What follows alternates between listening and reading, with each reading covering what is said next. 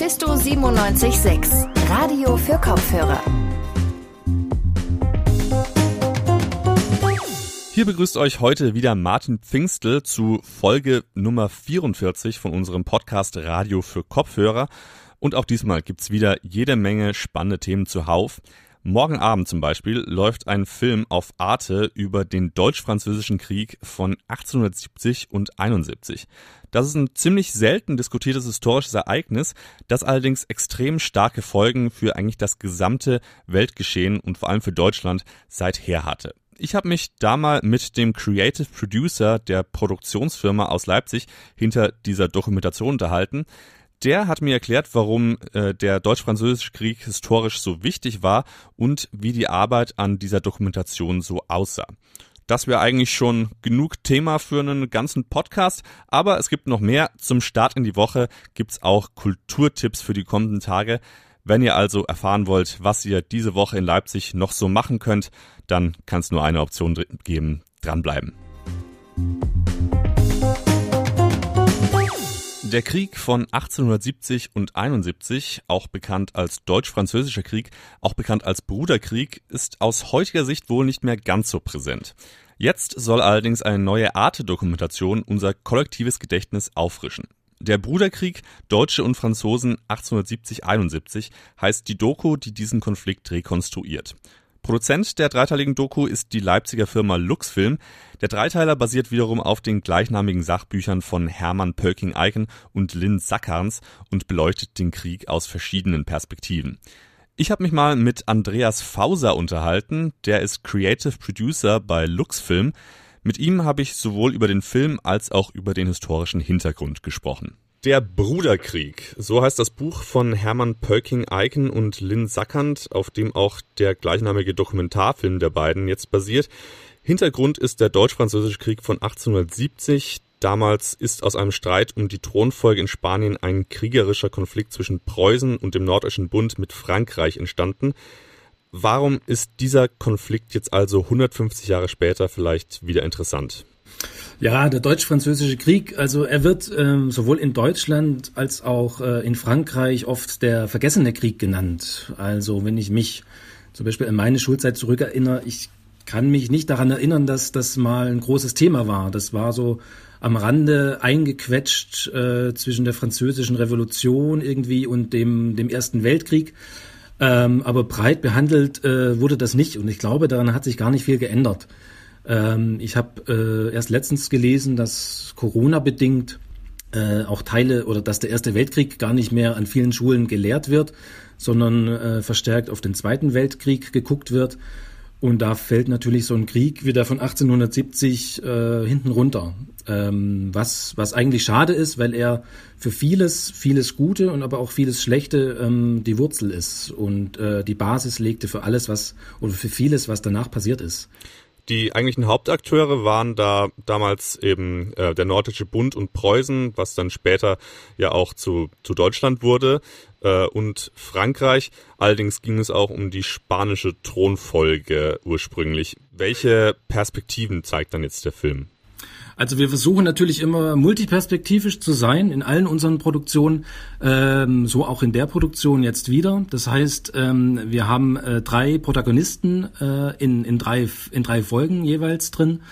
Ähm, einmal einen britischen Journalisten, äh, der so die neutrale Position einnimmt, der mit den deutschen Truppen mitgereist ist äh, und dann in die Welt äh, berichtet hat. Äh, einmal in einer Folge ist es ein deutscher Generalstabsoffizier, und äh, in der anderen Folge, in der ersten Folge, ist es eine junge Pariserin, die ähm, dann das Leid äh, miterlebt, äh, wie Paris äh, von den Deutschen belagert wird. Mhm. Äh, Gab es vielleicht ähm, von diesen Perspektiven etwas, was Sie dann besonders überrascht hat, ähm, was Sie da dadurch gelernt haben?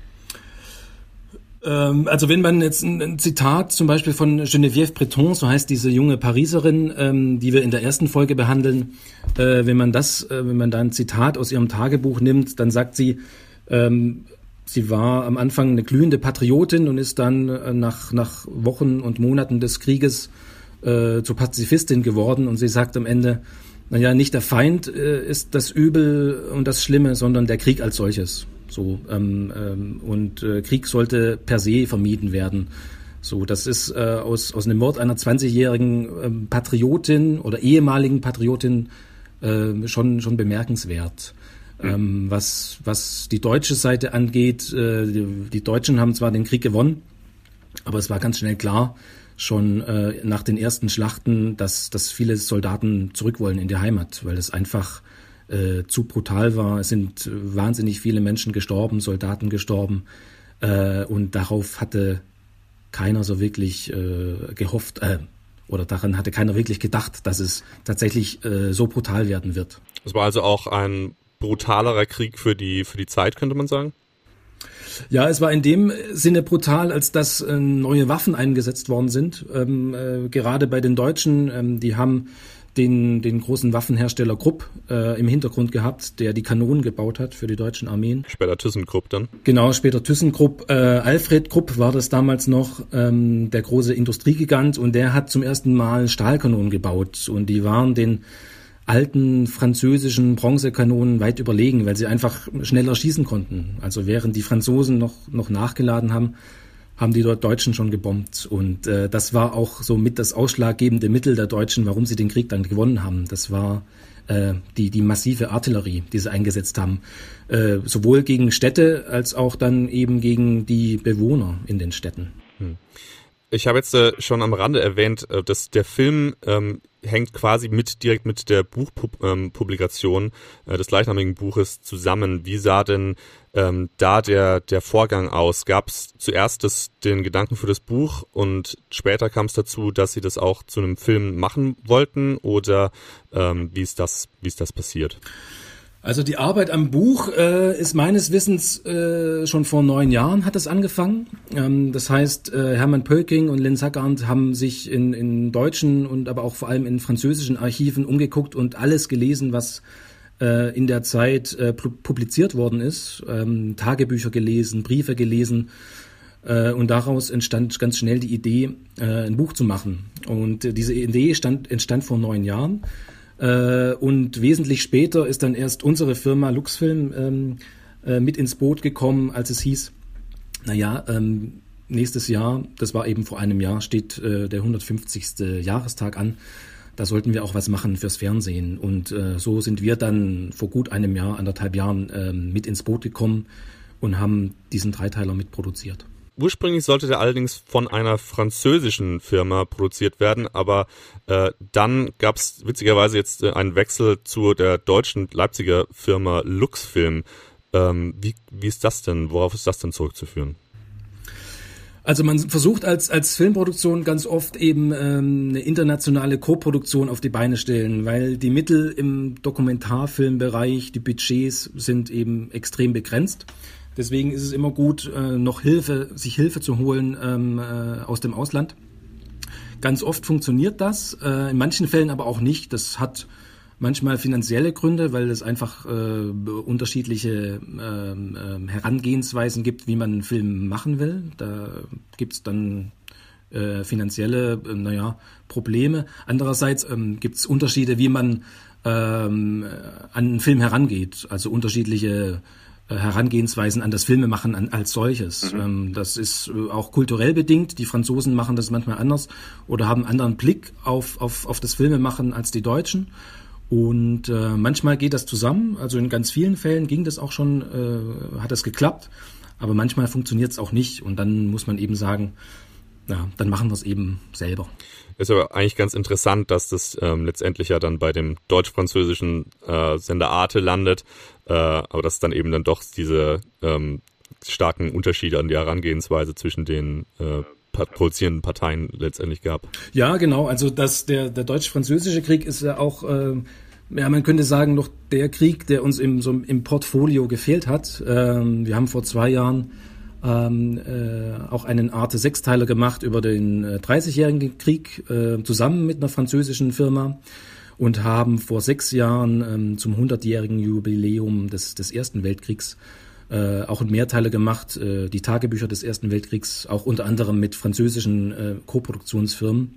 Ähm, da hat es wunderbar funktioniert. Ähm, ja, manchmal funktioniert es eben nicht. Ähm, das, das ist eben so im Geschäft. Okay, dann vielleicht ähm, zum Abschluss als Frage noch, wie lange hat es denn jetzt tatsächlich gebraucht, so einen, so einen Dreiteiler zu produzieren? Das ist ja schon ein relativ großes Format. Das ist ein großes Format, allerdings sind wir in der Zwischenzeit äh, spezialisiert auf äh, Dokuserien und äh, dokumentarische Dramaserien auch.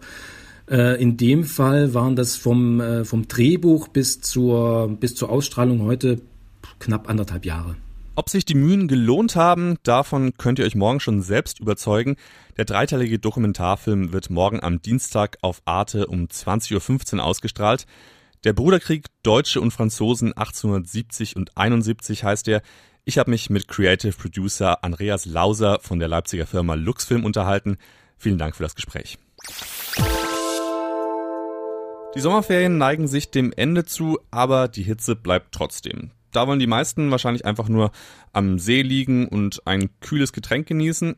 Wem es da aber zu voll ist und wer sich die intellektuelle Neugier auch bei über 30 Grad noch bewahrt hat, kann sich auch kulturell vergnügen. Auch diese Woche gibt's mal wieder unsere Kulturtipps von unserer Kulturredaktion. Von denen habe ich jetzt meine Kollegin Wiebke Drescher hier im Studio und die hat uns drei Kulturtipps zusammengetragen. Hi Wiebke. Hallo Martin. Wiebke, was steht denn diese Woche so an? Diese Woche gibt's was zu lesen, zu essen, zu schauen und zu hören. Also quasi für alle Sinne ist was dabei. Das volle Programm klingt vielversprechend. Fangen wir mal bei den Lesetipps an. Äh, da kann man bestimmt auch gut das mit dem See verbinden. genau, es gibt nämlich seit August ein neues Magazin in Leipzig und das heißt das Agave-Magazin. Agave so wie die Pflanze. Ja, genau. Aber das ist kein Pflanzenmagazin, sondern eher ein Mix aus Politik, Gesellschaft und Kunst. Und das Thema der ersten Ausgabe heißt Geheimnis. Und da gibt's dann zum Beispiel Essays über Geheimgesellschaften oder Frauen, Frauen im Surrealismus oder ein Porträt der Berliner Malerin und Musikerin Valentin. Okay, Geheimnisse sind ja eigentlich immer spannend und klingt auch nach einer bunten Mischung. Wenn es da um Geheimnisse geht, will man sicherlich gleich auch mehr erfahren. Kann ich das Magazin einfach am Kiosk kaufen oder wie komme ich daran? Das gibt es bisher nur online unter agavemagazin.com und da kann man sich das auch kostenlos herunterladen. Okay, dann ist es ja für jeden zugänglich und man spart sich den Gang ins Geschäft. Äh, das ist ja praktisch. Worum äh, geht's denn dann vielleicht bei deinem Tipp ums Essen und ums Schauen? Hier trifft der Kochtopf auf Filmkunst und auf Fahrrad. Es findet nämlich am Wochenende das sogenannte kulinarische Kino statt. Genauer gesagt ist es ein Radwanderkino mit moderierter Tour durch den Leipziger Westen. Und da gibt's dann neben Kunst, äh, nee, neben Kurzfilm und nicht Kunstfilm auch Musik und leckeres Streetfood. Mhm. Und das findet dann an Orten statt, die was mit Lebensmitteln in der Stadt Leipzig und Umgebung zu tun haben. Das können dann zum Beispiel sein der Gemeinschaftsgarten an der Linde, der Samstags Samstagsmarkt oder die Bäckerei Backstein in Leipzig. Okay, auch wieder ein gutes Programm. Wer Lust hat auf Bewegung und gutes regionales Essen und dann auch noch gute Filme, der kann am Wochenende also zum kulinarischen Kino radeln. Wiebke, wann genau findet das denn statt? Das findet vom 21.08. bis 26.08. statt. Also es gibt auch mehrere Termine und auch mit unterschiedlichen Routen. Das ganze Programm findet man dann unter leipziggrün.de. Okay, also ab Freitag und du meinst aber, neben Essen und Kino gibt's auch noch was zu hören. Was hast du denn da noch für einen Tipp für die Ohren zum Schluss? Genau, also es gibt was für die Ohren und fürs Auge. Das ist nämlich noch mit mehr Live-Charakter verbunden. Am Samstag findet nämlich das Sommerfest im Westflügel statt, also ein Tag voller Theater, Musik und Schrottroboterkampf. Schrottroboterkampf. Ich glaube, ich kann mir darunter was vorstellen oder täusche ich mich da jetzt vielleicht? Was ist das genau? Ich denke, du stellst dir das Richtige darunter vor. Also an den Tagen davor, vor dem Sommerfest, gibt es einen Workshop, wo man Roboter aus Schrott bauen kann. Und diese fertig gebauten Roboter treten dann am Samstag gegeneinander an, gegen mit einem, also in einem Wettkampf. Und ja, also es wird abwechslungsreich und findet am Samstag um 15 Uhr statt. Okay, ja, das klingt doch wirklich spannend. Das Thema Geheimnisse hatten wir im Leipziger Magazin Agave. Radkino gibt's mit gutem Essen beim kulinarischen Kino und im Westflügel das Sommerfest mit Theater, Musik und auch noch mit Roboterkämpfen. Das ist ja mal wirklich ein Angebot. Das sind die Kulturtipps zum Montag. Wem das alles zu schnell ging, der kann die Kulturtipps auch noch auf unserer Webseite nachgucken auf radiomephisto.de. Da gibt's dann auch alle Links zu den Veranstaltungen. Wiebke, ich danke dir. Gern. Das war's dann für heute auch schon wieder. Das war Folge 44 von Radio für Kopfhörer Leipzigs Tag im Rückblick. Wir haben heute viel gelernt über Krieg und Filme und darüber, was wir diese Woche sonst noch so machen können.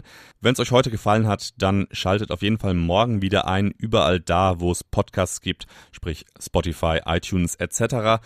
Ansonsten gibt's Mephisto natürlich auch primär im Radio zu hören. Da läuft im UKW täglich von 18 bis 19 Uhr unsere Live-Sendung. Und ansonsten gibt's uns auch noch 24-7 zu hören im DAB Plus und im Livestream. Da gibt's dann jede Menge Wiederholungen von spannenden Beiträgen und natürlich jede Menge Musik.